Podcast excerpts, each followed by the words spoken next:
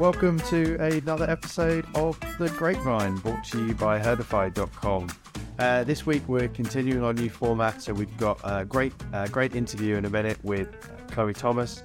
I'm going to let Chloë interview herself, so you'll hear from her in a minute. And then I'm going to come back after that interview with Ed, and then we're going to sort of talk through that and do some sort of post-interview analysis, if you like, with especially on this one, behavioural science.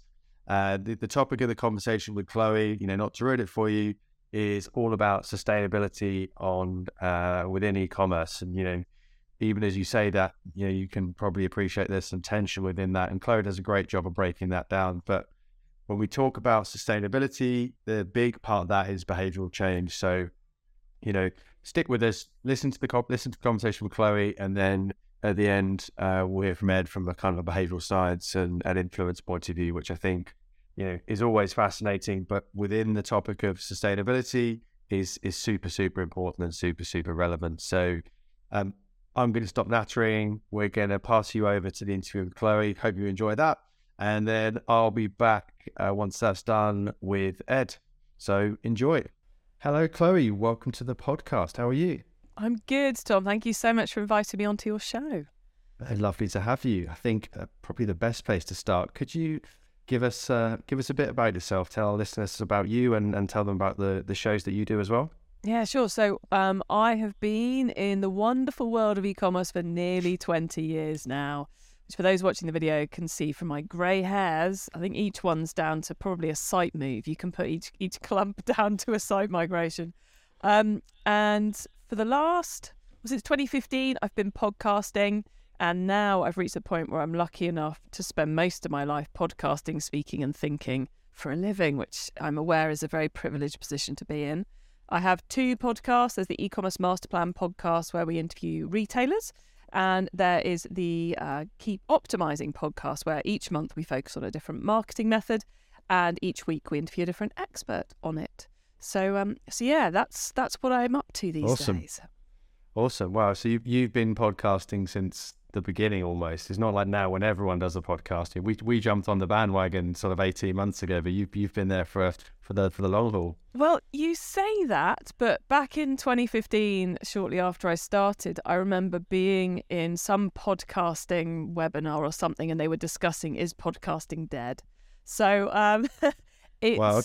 clearly it wasn't dead at the time. It's not dead now, but I was worried I was late to the game in 2015. So I think most things go through that cycle of you're always thinking, is this too late? Is it too late? Is it too late?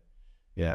Agree. Awesome. Well, look, thank you. Great intro. And at the end, we'll make sure that we recap the names of the podcast so people can find you after this. Cool. Hopefully they won't leave before we've got to the end of our conversation. But after we finished, go and listen definitely. So now wanted to kind of get you on. Wanted to talk to you for a while, Chloë. You talk a lot about e-commerce and sustainability, which I think is a really interesting conversation. And I think the first thing that always gets my thoughts going there, like, are they not at the opposite end of the spectrum? It's just, a big thing about sustainability is we just need to buy less, right? But e-commerce is fundamentally about selling things. And, you've been in this space for ages. I'd love to hear how you think about those two forces pulling at each other. Yeah, I mean, let's hit the nail on the head. Fundamentally, to save the human-friendly planet, we need to consume fewer resources because we're consuming way more as a group of humans. We are consuming way more, and here in the UK, we are amongst one of the worst countries for consuming more than we should. So yeah, there is definitely an opposing force between should we be doing e-commerce at all and I took my business on this journey from being all about e-commerce growth and encouraging people and helping people achieve e-commerce growth to caring about sustainability about almost 18 months ago now, which was after my own dark night or dark weekend. It was dealing with exactly the question you just posed. I attended a virtual conference, got properly freaked out by the Armageddon style presentations and kind of went, oh my God, I'm in one of the worst industries for this. I've been helping people destroy the planet, essentially. Maybe I should jack it all in. And then I kind of realised that e-commerce isn't going anywhere. Shopping isn't going anywhere. The consumer brain is programmed to want new things, to want things. If you go back to like the earliest civilizations, 5,000-6,000 years ago, and they found, I think it's in Syria, they found these tablets of a woman writing to her husband, who's a merchant trader, who's off somewhere, saying, "Darling, I hope all's going well. By the way, when are we extending the house? Because Marjorie across the road has extended her house and it looks great. When can we do ours?" Right? This is thousands of years ago, humans doing this. So we, you know, there is always going to be this need. So I think what the decision I came to was to be part of the solution rather than going, I'm getting out of this mess. And that's why I changed my business. So, you know, we're all about helping people and inspiring people in the industry to start putting that sustainability message front and center. So yeah, we're getting to the point where we're going to be needing to be asking the question, should your e-commerce business exist? Does anyone really need your products to be created?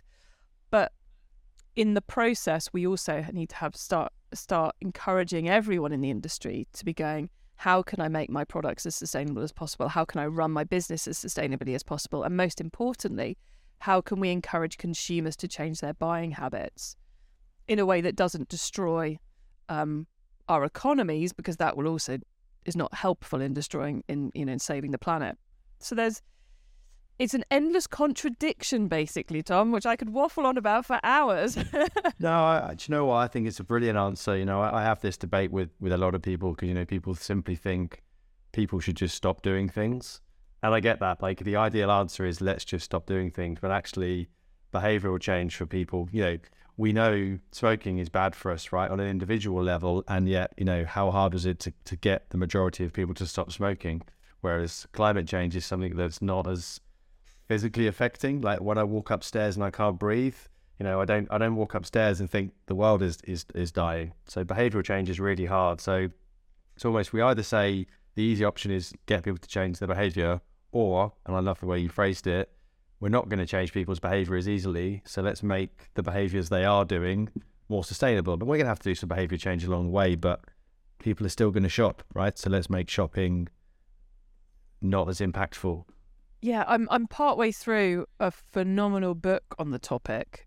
We love a good book recommendation, Bob. Which I've just slightly forgotten the name of. It's called What If the World Stopped Shopping is the title. And it's a guy diving into what would the consequences be if we all stopped shopping.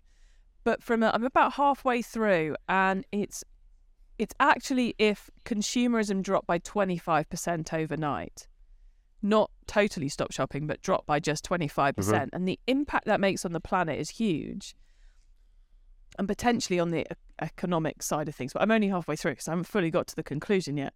But the reason I bring it up is because actually we don't need to stop consuming.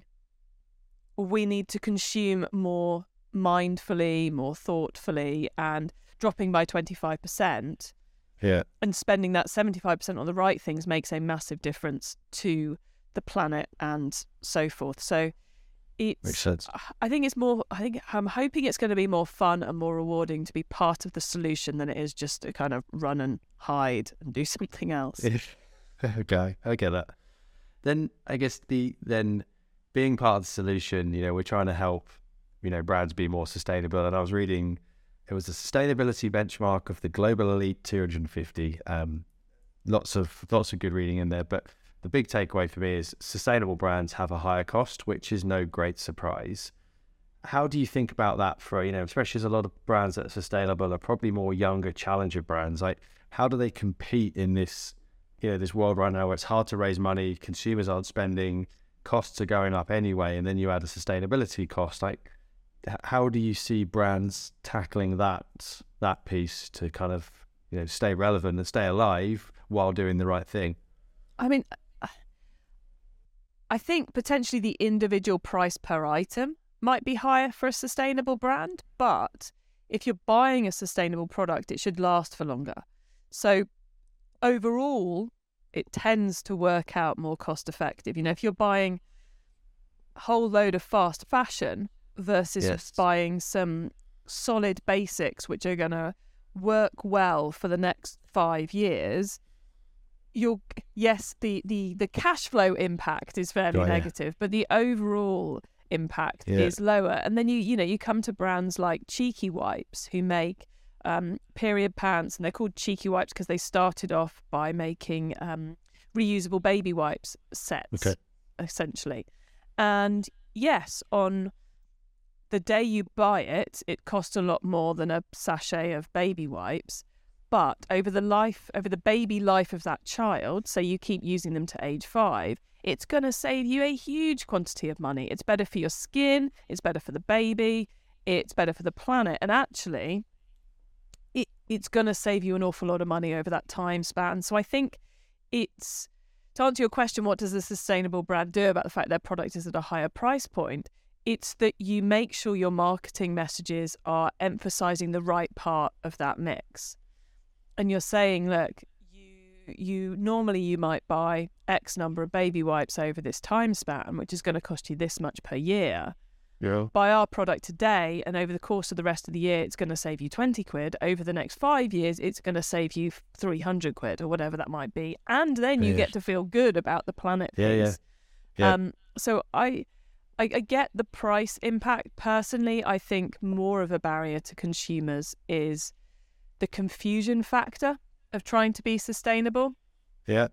Because, you know, you can tie yourself up in knots trying to work out what the right thing is to do. Is it bamboo? Yeah. Is it cotton? Is it recyclable? Oh, but almonds use up loads of water in their production, then get shipped across the world. But cow milk creates methane, which is, and you're just trying to make these decisions. The consumer's head kind of spins to the point it explodes. And when we, it's neurologically proven, we can only handle so many decisions a day. And if you get decision fatigue, you just go, well, I always buy this one. Yeah. I know it's definitely bad for the planet, but I always buy it. I know it's reliable, so I'll just go back to that because, that kind of like head spinning round and flying off space trying to make the right decision. So I think education is a key part in helping consumers making better decisions. And I think the educational side gets us around that price point issue. And then I think in a year like this one, where the economic situation is not the greatest, we have, it's a great time with all the other factors going on in the industry to be building stronger relationships with our customers. And if we are educating them, and we are helping them feel good about themselves because they know they're confident in their decisions, they're making better decisions that they can feel smug about, then we get to a point where we build stronger relationships so we keep them for longer as customers and they then become advocates talking about us. That was I covered a lot of topics there, Tom. I hope that answers the question. Great. It was great. And I love the fact you ended with a word of mouth as well, without getting people talking about you. I'm not going to pull at that string, though. I was just very happy to see the word of mouth because that's obviously the thing that Herdify talk a lot about. I think the bit I really like there is the education piece. And I wonder, like, you speak to and see a lot of brands in this space. Are these brands sort of joining up together to do joint education against the incumbent that's not sustainable, right? Because they've got two competitors. They've got to dislodge the unsustainable, giant in the room. And then there also going to be healthy competition within the sustainable channel as well. And are they all trying to, do their education piecemeal, or actually you seeing brands get together and say, look, we need to educate on the sustainability piece. Once we've got them thinking about that, then we can have the, the product level comparisons down the line. Like, what's happening actually out day to day that you're seeing? That's a great question. I'm not immediately thinking of anyone who is joining together to do it. There's obviously partnerships between the brands. We see a lot of kind of marketplaces and department stores for good things who are bringing different brands together. I think people and brands are still nervous and confused about how to educate, because I think there's this feeling, this underlying feeling that you've got to be perfect before you can talk about it. Yeah. You know, it's like, oh, we still have some plastic packaging, so we can't talk about, you know, we've done 90% of it, but we can't talk about that because we haven't done this little bit, and someone might not like it because we haven't done this bit. Yeah. And I think you also get brands who are so scared of being accused of greenwashing that they just go, well, we'll do these things, but we're not going to tell anyone about it. And I think, and there's also the whole angle of, as we were talking about earlier, which is the angle that is going to resonate with the consumer. Yeah. You know, is it in the case of the cheeky wipes example, the baby wipes example, is it that it's better for your hands? Is that what? Because, you know, if that's what resonates with the customer and that's what makes them change, it doesn't really matter about, you know, sustainability comes in the post-purchase to educate them then. So how you go about educating the customer and how you bring that into your marketing is something I'm frequently asking the guests to try and work it out. And usually it sits post-purchase. So we get them in because our product is amazing, and then we remind them of the sustainability elements later. Yeah. Or it's slightly adjacent to the sustainability.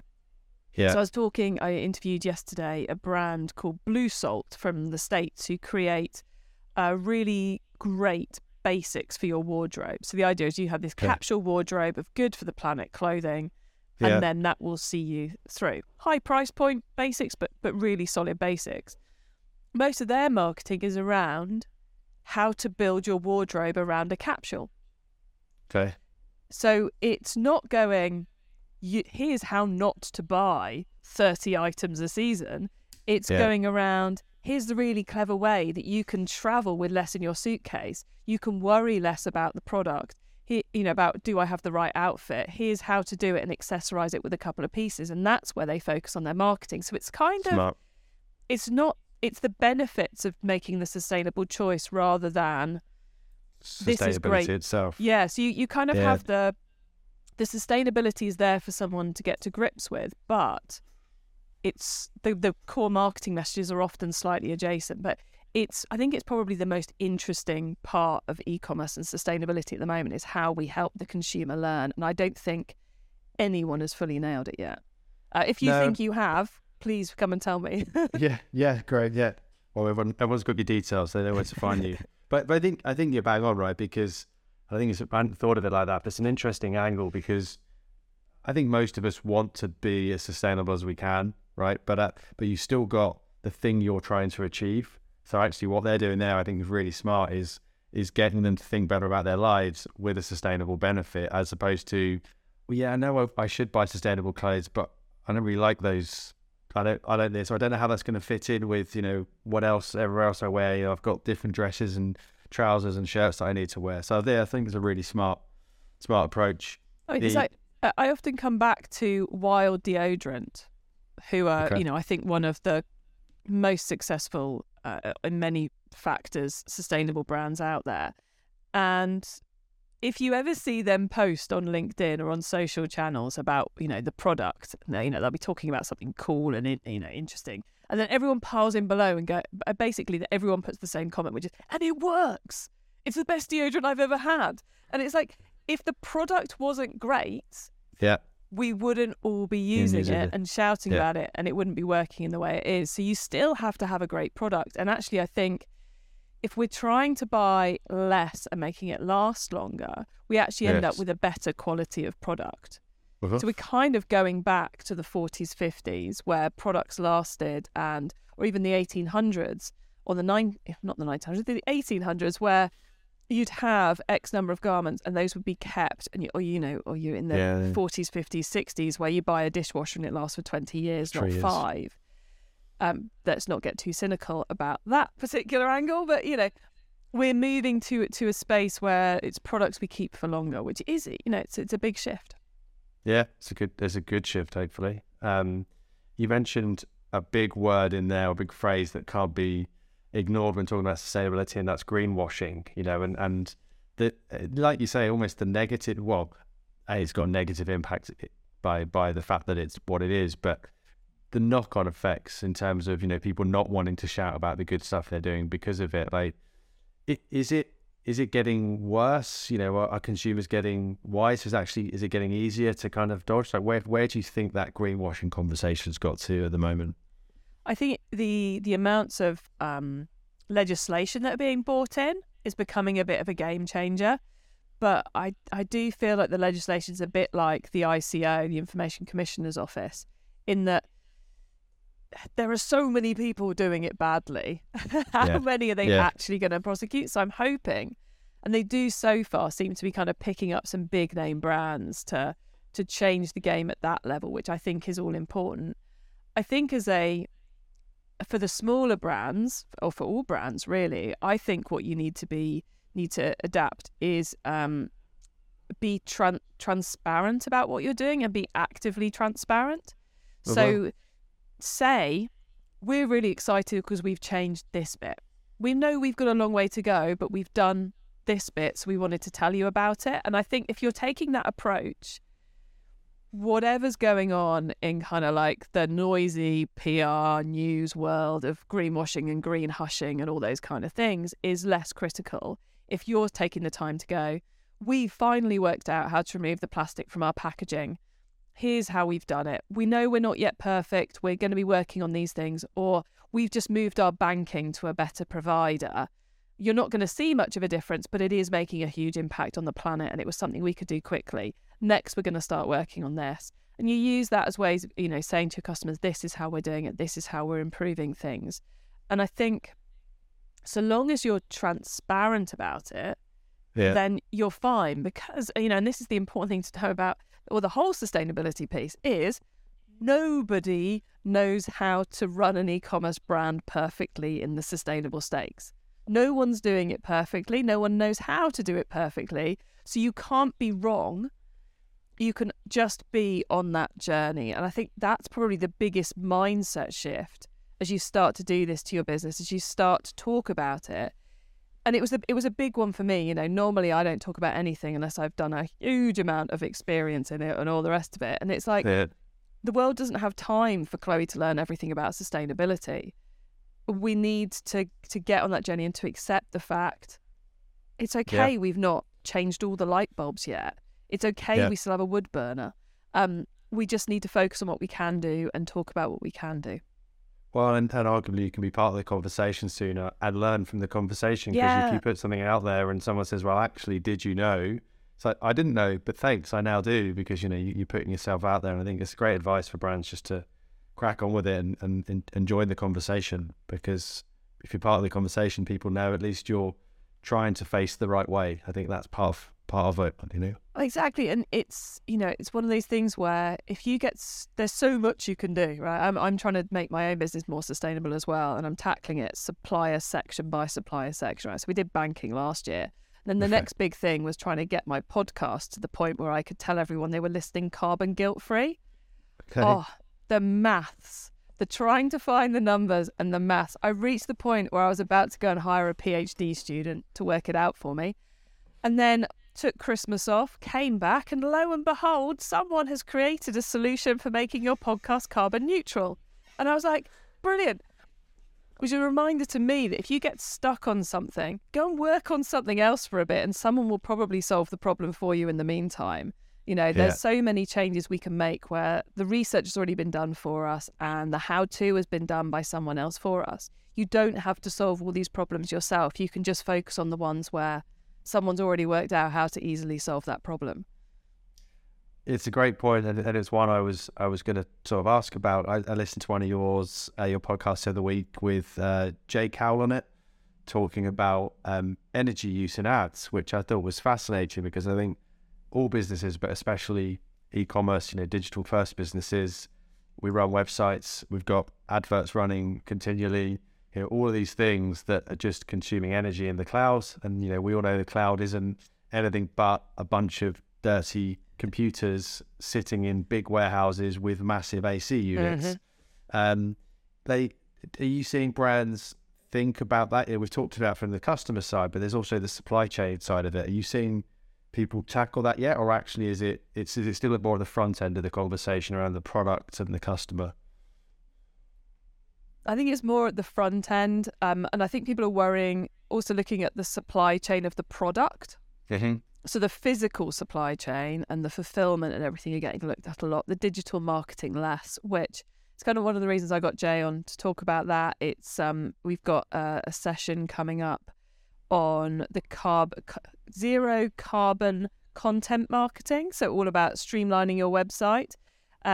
And one of the cool things I think about factoring the carbon impact into your digital marketing and your other marketing is generally when you make the right carbon decision, you also lower your costs and you quite often make your marketing perform better. So, you know, if you can speed up your website, that reduces the carbon load of your hosting, which also speeds up your website, which is good for conversion rates and is good for SEO as well. It's like, you're winning on every front. It's doing the right thing, yeah. It's the same with your ads and with your email sends and your direct mail sends.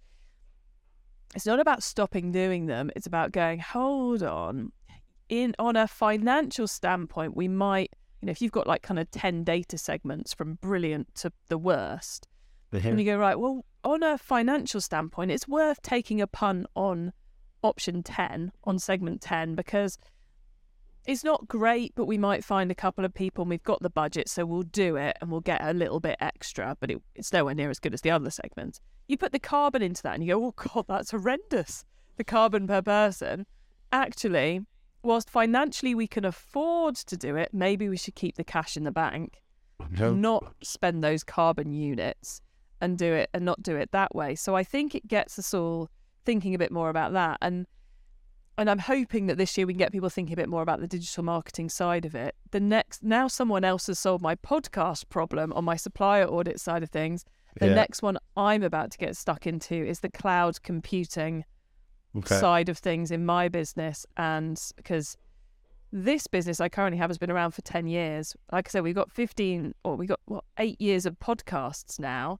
There are some very heavy files that quite frankly, I'm never, ever going to use again, lurking around probably in multiple systems, certainly clogging up my Dropbox, possibly clogging up my Google Drive and all the rest of it. Yeah. So I'm going to be going on a bit of a mission to see how much I can reduce that cloud storage by without accidentally shooting myself in the foot by destroying my archive completely.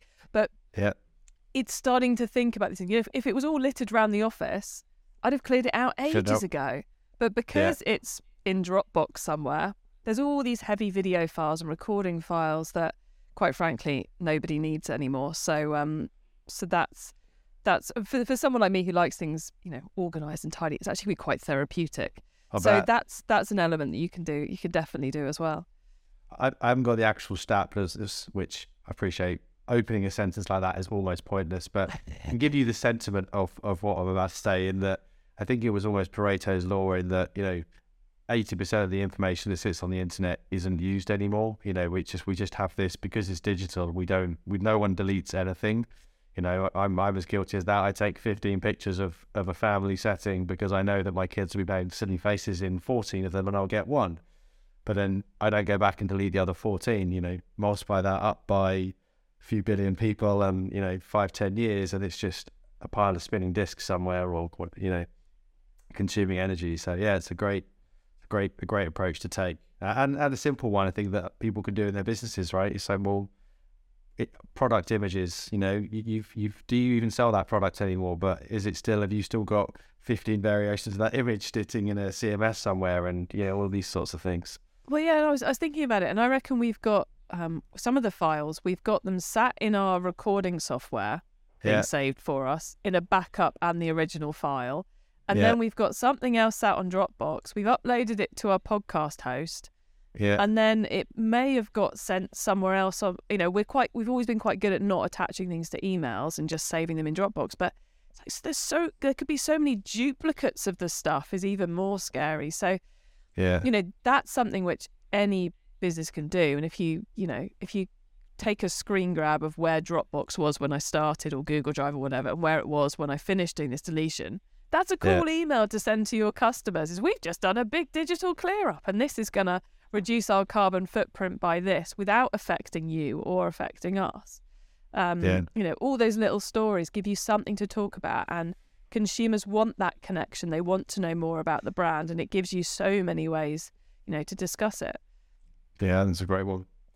Changing gear ever so slightly, you've just had B Corp month, and you've been talking a lot about it. Now, can we condense the key themes of that month into the next few minutes? Just be great. You know, you've talked a lot about it, but it'd be great just to sort of, what are the key themes that have arisen out of that month for you? Oh, okay. So I think the number one would be that if you're going to do a B Corp, if you're going to do a sustainability rubber stamp on your business, then B Corp is a great way to do that. It's very, there's some high level news stories around, is B Corp good enough and all the rest of it. But out of all that's out there, it is the one with the most validity. It's a great one to do. Tying into that, there are some amazing stats, and I've forgotten all of these, but today's a good stats day for a Paralytics podcast. So many stats today, but they've done analysis of how successful businesses who've done B Corp in the UK are versus those who have similar businesses who haven't done it, and the process of doing B Corp fundamentally makes your business more successful. Which brings me on to my third point, which is the B Corp process. It's not a fill in this form and forget about it. It becomes, for those businesses who get the most out of it, it becomes a key way of running your business, a strategy for developing and improving the business. And even if you're not yet ready to become a B Corp, you can use their system and their tick list for free to start the process of working out how to make your business more sustainable. So it's not a take the qualification and stick it in the corner type thing. It's something which you can come back to week in, week out, month in, month out to improve your business. So I think that was something I really learned from the process, and that it's those businesses who are on the journey are getting an awful lot out of it. Interesting. Getting there and then being there. Over and above what they get, you know, the workload that comes with it.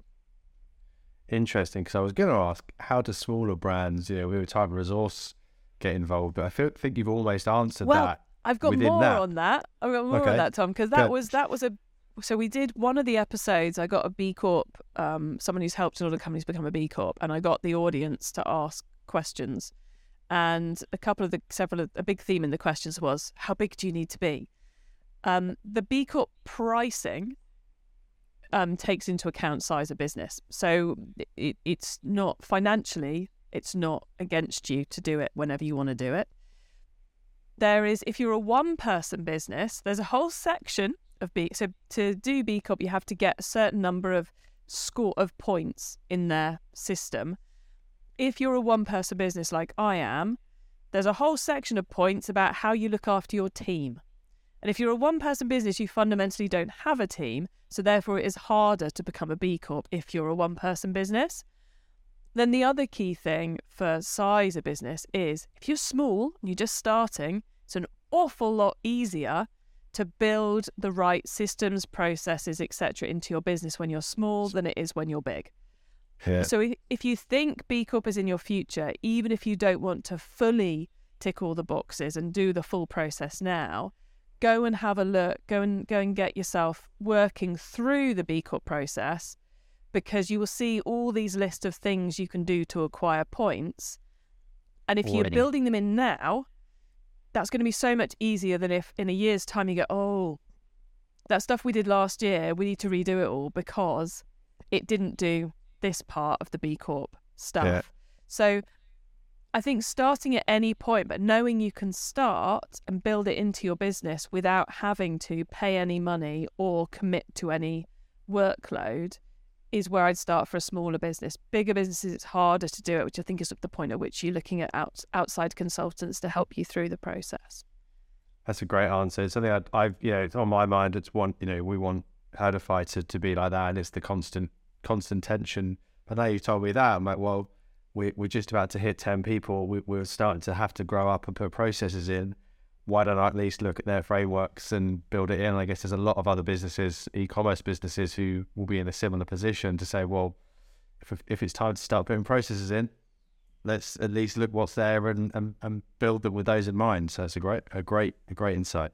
Yeah, it's something I've mulled over whether I should become one or not. I won't be becoming one partly because of the needing to tick more boxes, and partly because for me, I have that playoff between I could spend the time ticking the boxes to be a B Corp, or I could produce more podcasts and speak more loudly about these things. You know, I could come on your podcast and talk about it, or I could spend an hour working on my B Corp application, and I can have more impact doing it that way. Precisely. Yeah. I think as an agency or as a software provider or as an e-commerce brand, you can have more impact by taking the B Corp route and then shouting about it once you've got it. So I think, you have to make your own decisions, but it's a great process to take a business through.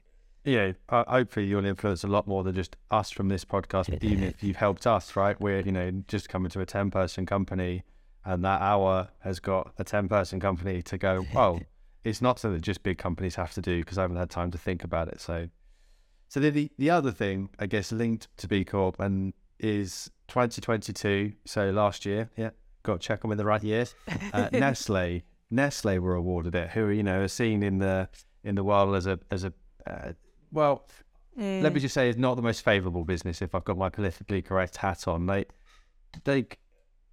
If a brand like that diluting this badge, or actually do they just make good headlines for newspapers about a fuss going on with B Corp, but actually within the core movement is ploughing ahead strong, and they just they ignore that as an outlier? What's your sense there from what you've spoken about? My perspective is that, and I'm not deep in B Corp land. One of the reasons I did my B Corp month was to learn more about B Corp. So, I'm not a spokesperson for B Corp, but what I understand of the process of becoming a B Corp, whatever Nestle have done historically in the past, they're clearly on a pathway to be being a lot better if they've managed to hit the numbers.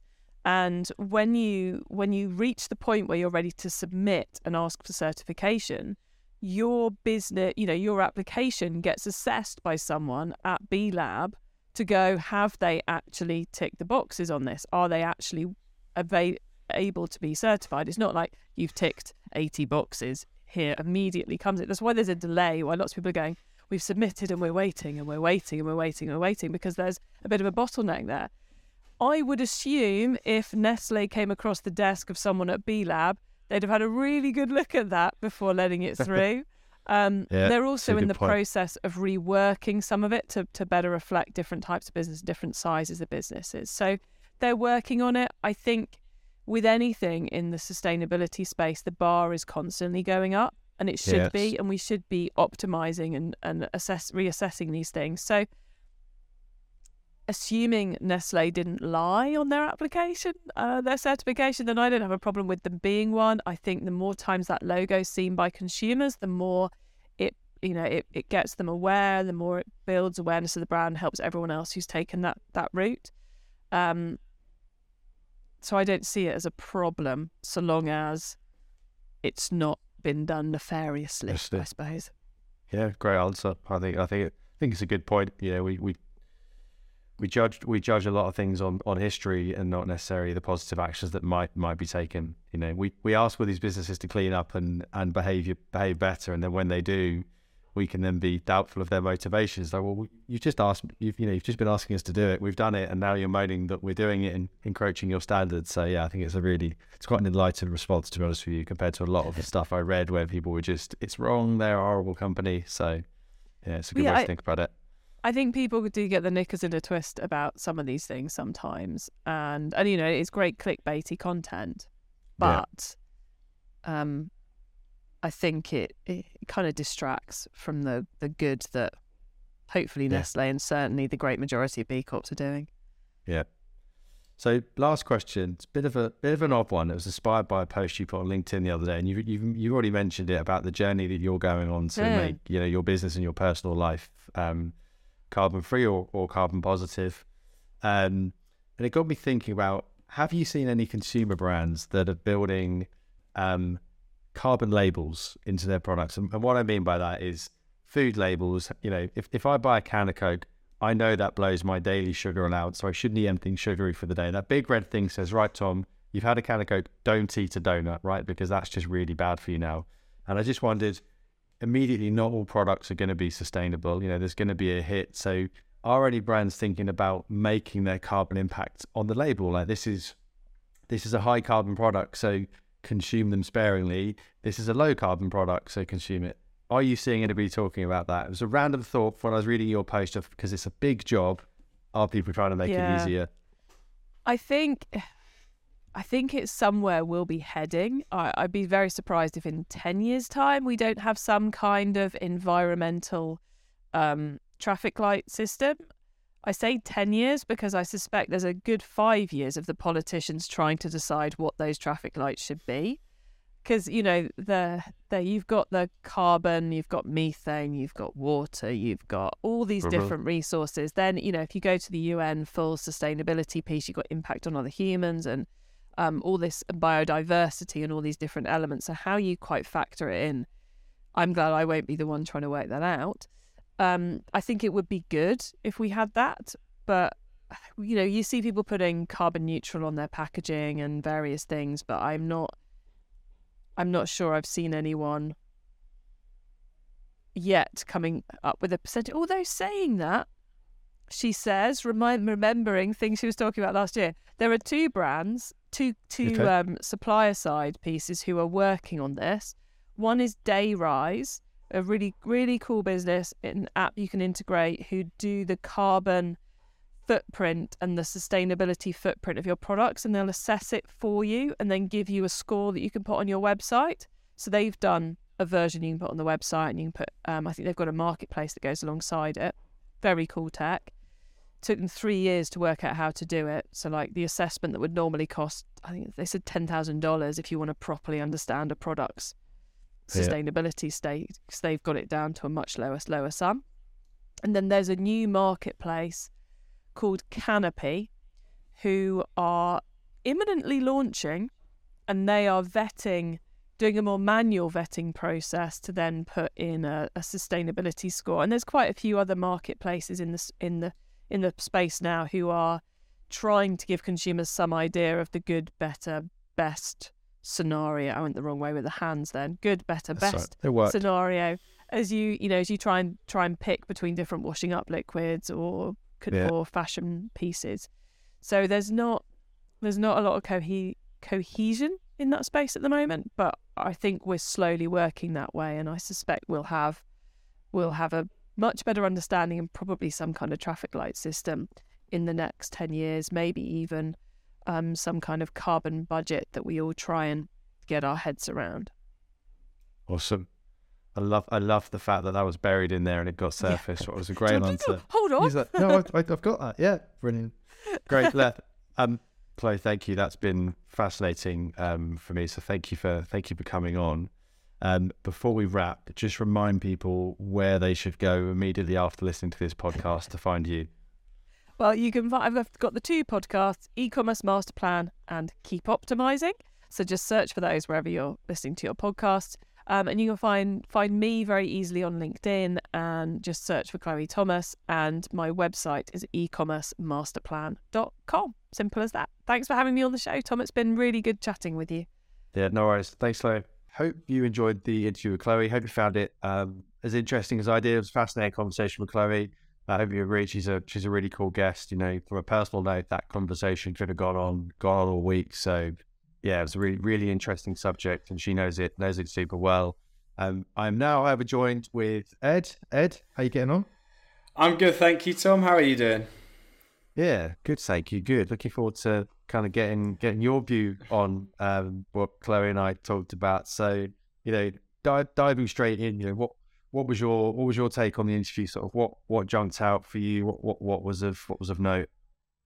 Well, I mean, I think this area, you know, sustainability is fascinating in an e-commerce perspective, you know, environment, like as you pointed out in the interview, right? Like sustainability in so many ways is about buying less stuff, and e-commerce in so many ways is about selling more stuff, right? Mm-hmm.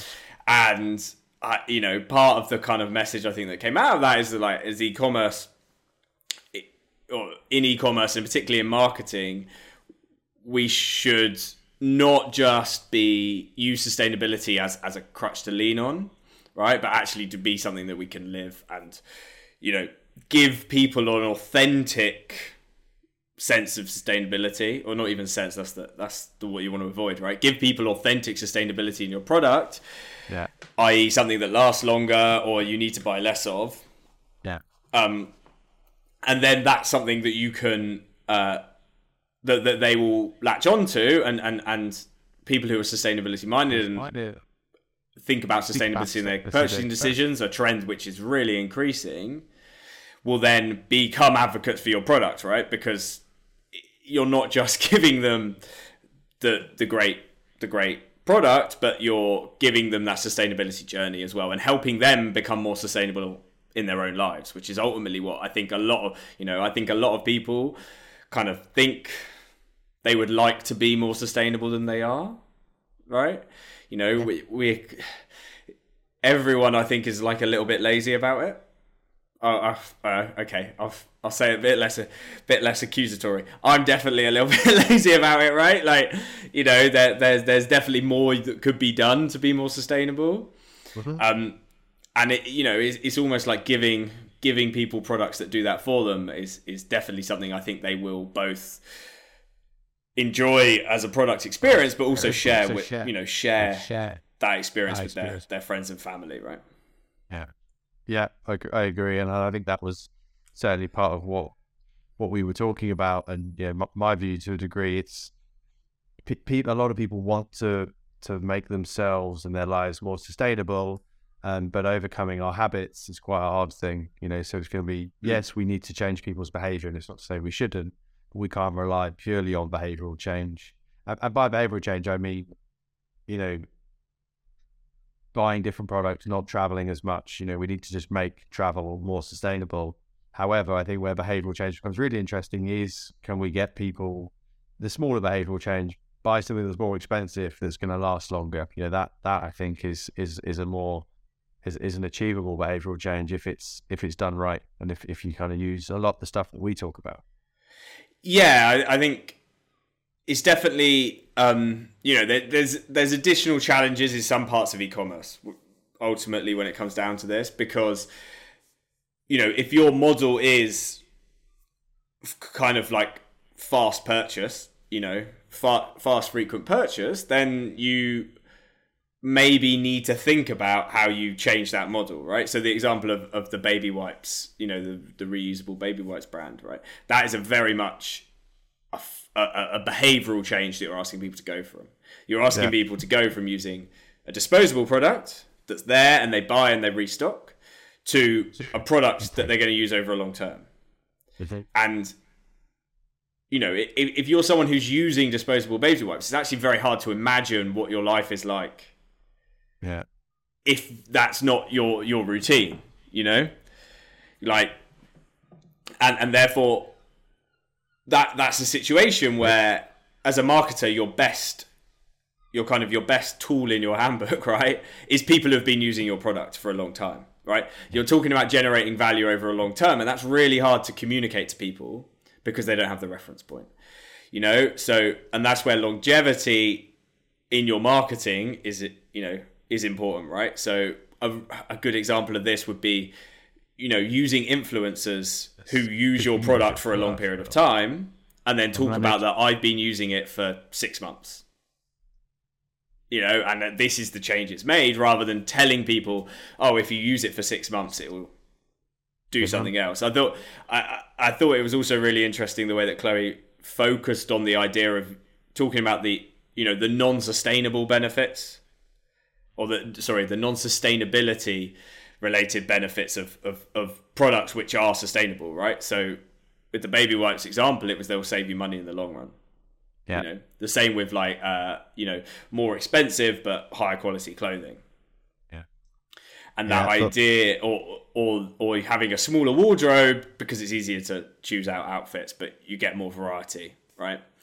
And that, and there's less waste, and those sort of the ideas that while we want to be sustainable, the things that really will change people's behavior are often not the sustainability, the kind of components of the sustainability angle. And the reason, really the reason for that, if you ask me, I think, is the fact that sustainability is impossible to weigh up in your head, right? Like, so hard to weigh up sustainability in your head, right? You mentioned travel already, right? Now, a good example would be the comparison between travel, air travel and veganism, right? Now, it's very hard to explain, even for a typical person, which of those is going to change their carbon footprint the most, if you were to weigh it up.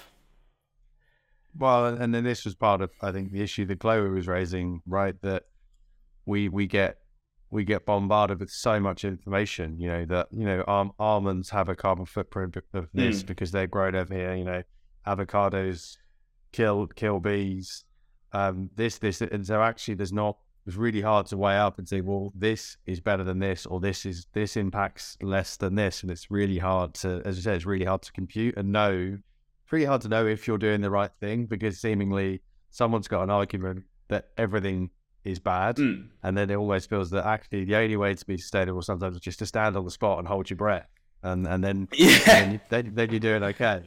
Well, yeah, and I do actually think this is partly this is actually the product of something that's been going wrong for a long time, and that is that in so many big companies, sustainability has sat in marketing, right? When we look at this a bit broadly, so it's become about talking about the things. Talking about what you do in a sustainable way, as opposed to being in an operations angle and doing things because they're sustainable, right? It's been about finding the sustainable aspects of what you do. Yeah. So, and in that situation, I just think that means that people have been sort of talking across purposes and trying to build up the idea that they're sustainable, rather than taking a big panel and saying this is what we could do to be more sustainable. So I think related to that and sort of in the world we're about to come into as well, I think in the near future, this is actually going to get a hell of a lot more complicated, unfortunately. Right. And the B Corp's a good example of this, right? So B Corp talks about sustainability, but it's not actually completely about climate change. Right, it's about other forms of sustainability, and we've got, we've got the SDGs, the UN Sustainable Development Goals. There's 15 of them, I think, and they're to be achieved by 2030. And sustainability is actually a big wide kind of package of measures. And I think the next big one that we're sort of seeing happen right now is biodiversity, right, and environment, and that I'm going to call it what it is. That confusion between environment and climate change is only going to get worse. Mm-hmm.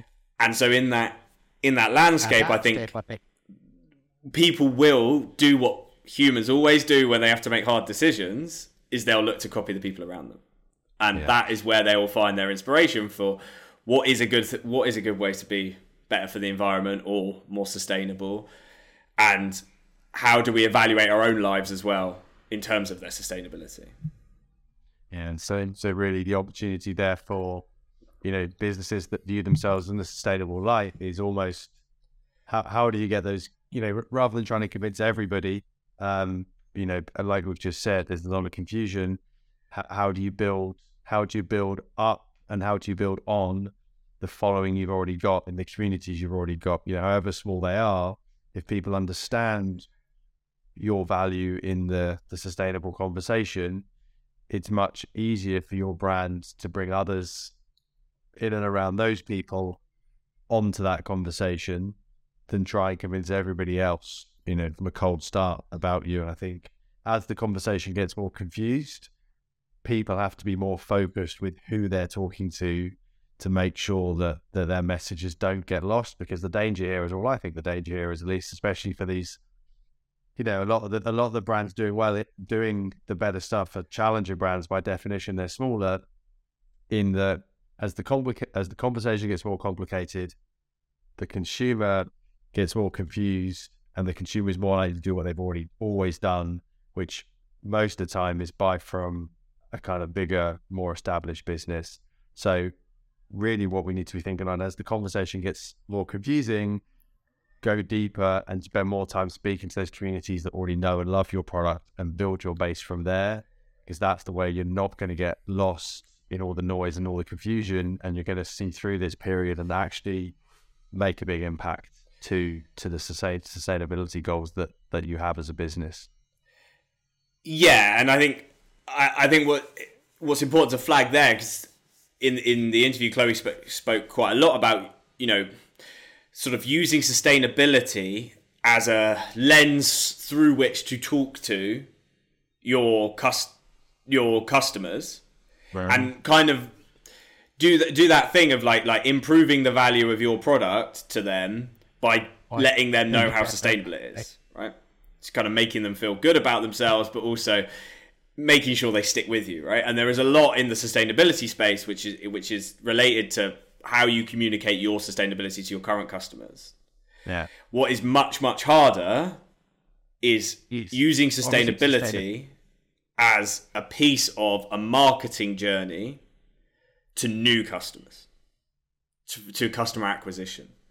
And that's where you've really got to lean on those long-term stories and the long-term customer experience, and then try and build, as you say, from those communities and build your new customer base or your acquire customers from using as a core the customers that you already have. Cool.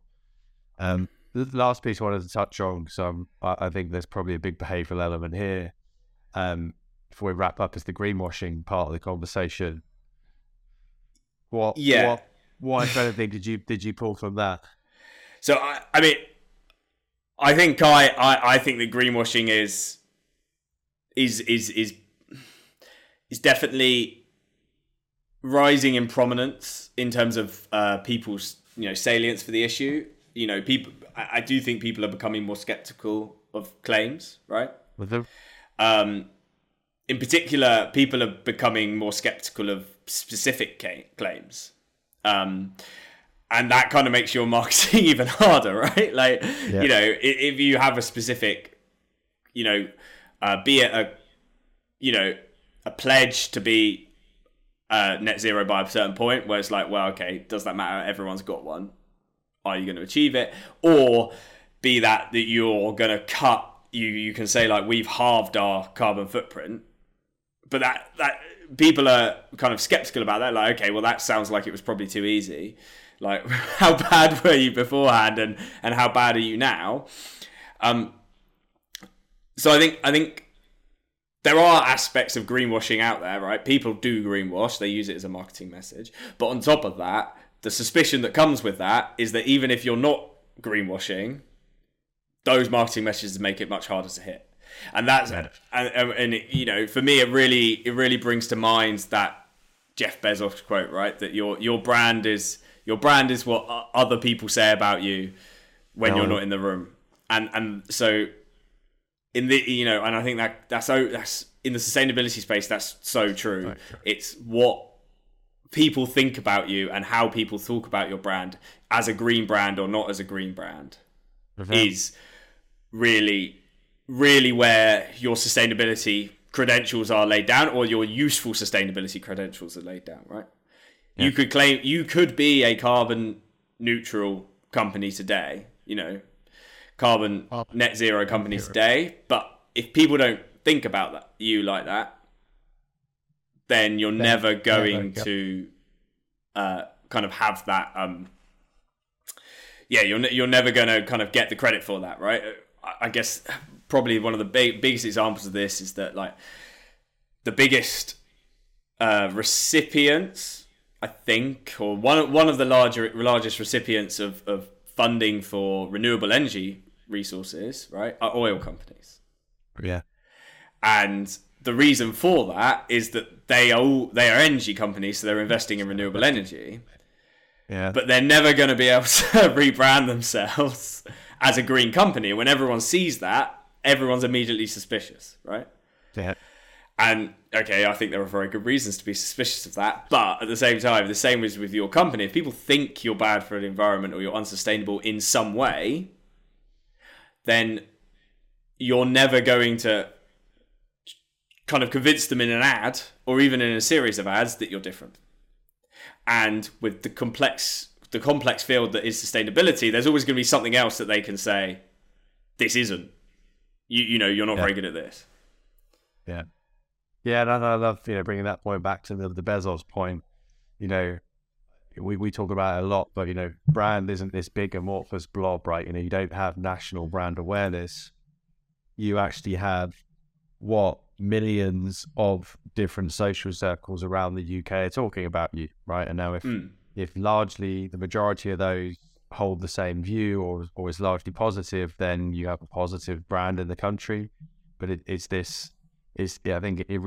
like that framing about people. It's bringing it back to its pockets of opinion. You know, like generally a social group will have a similar opinion about a brand, and really it's what's the consensus across all of those social groups as they start to join up. And I think it's a great way to think about it. You know, especially in this context when we're trying to educate people about our brands. You know, it's not just what we're putting out there. Well, it's not what we're putting out there. It's what's being transmitted from, you know, our customers or consumers out in the real world, which is a really important lens. Yeah, I think that kind of like comes back to that association of like different types of sustainability with each other and how they fit together right now. So an example would be in Bristol, where I live, there's like a growing number of like zero waste shops, right? Now they're zero waste, which is a big behavioral change to become zero waste. And that's quite like a clear and obvious stamp for sustainability, right? And there is an assumption that I make that they would also be good for the environment in many other ways, right? I assume they're going to be like low, you know, they're probably going to try and be environmentally friendly in other ways, but there is absolutely no evidence for that whatsoever. Mm-hmm. Or, sorry, there's no evidence that I'm aware of for that, right? It's just an assumption based on two things. One, the fact that they're making this stand in being zero waste, and two, the people that I know that shop there are concerned about those things. And therefore, I kind of assume they've checked the brand for me, right? And it's that sort of, and that's kind of how brands build this analysis and build their image in the sustainability space. Is the stories and the kind of concerns of the people who use them. Yeah, yeah, great. That's a great point to end on. So yeah, I think. Thank you for listening. I hope you enjoyed this one. As I say, we think it's a very important topic of conversation, which goes without saying. But I think understanding behavioural change full stop. But behavioural change is really important here, and actually, you know, understanding the value of the communities within that is something that probably doesn't get talked about enough. So yeah, hopefully you took away some useful stuff from both the interview with Chloë. And as usual, sort of the interesting stuff that Ed brings to the table as well. So, Ed, thank you for joining as usual. Thank you very much. It's been great talking to you again, Tom. Stuff. And yeah, thank you for listening. We shall see you next time on The Grapevine. And as usual, if you haven't already, subscribe and like the episode. If you know any lovely marketers out there who are interested in growth in behavioural science, or you know how new technology can help them, send this podcast their way, and we will see you on the next episode. Take care.